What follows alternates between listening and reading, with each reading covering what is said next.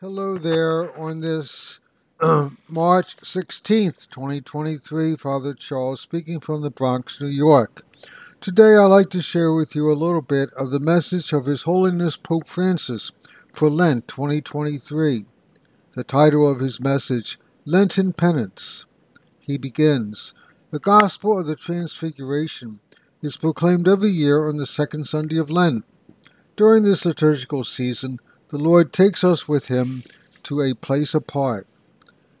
As we read in the Gospel, during Lent we are invited to ascend a high mountain in the company of Jesus and to live a particular experience of spiritual discipline or ascesis of God's holy people.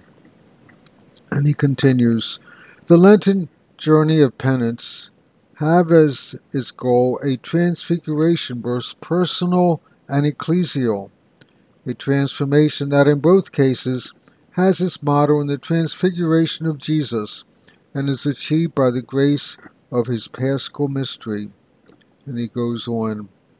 The first path has to do with the command that God the Father addresses to the disciples on Mount Tabor as they contemplate Jesus transfigured. The voice from the cloud says, Listen to him. the first proposal then is very clear. We need to listen to Jesus. Lent is a time of grace to the extent that we listen to him as he speaks to us. And how does he speak to us? First, in the Word of God, which the Church offers us in the liturgy. May that Word not fall on deaf ears. If we cannot always attend Mass, let us study its daily biblical readings even with the help of the internet. In addition to the scripture, the Lord speaks to us through our brothers and sisters, especially in the faces and stories of those who are in need. And he goes on later on. On hearing the Father's voice, the disciples fell prostrate and were very much afraid. But Jesus came and touched them, saying, Rise, do not be afraid.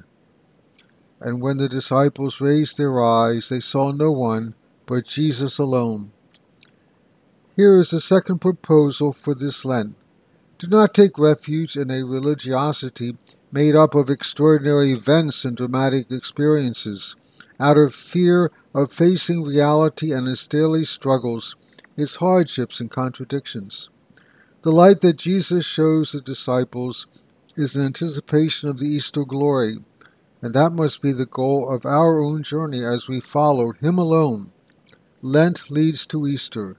The retreat is not an end in itself, but a means of preparing us to experience the Lord's passion and cross with faith, hope, and love, and thus to arrive at the, at his, at the resurrection.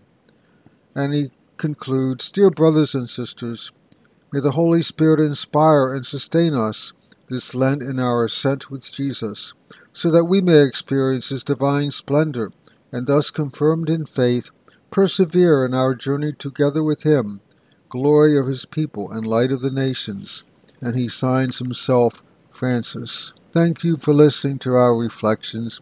We continue to pray. Our Mother of Perpetual, pray for us. Our Lady, Queen of Peace, pray for us.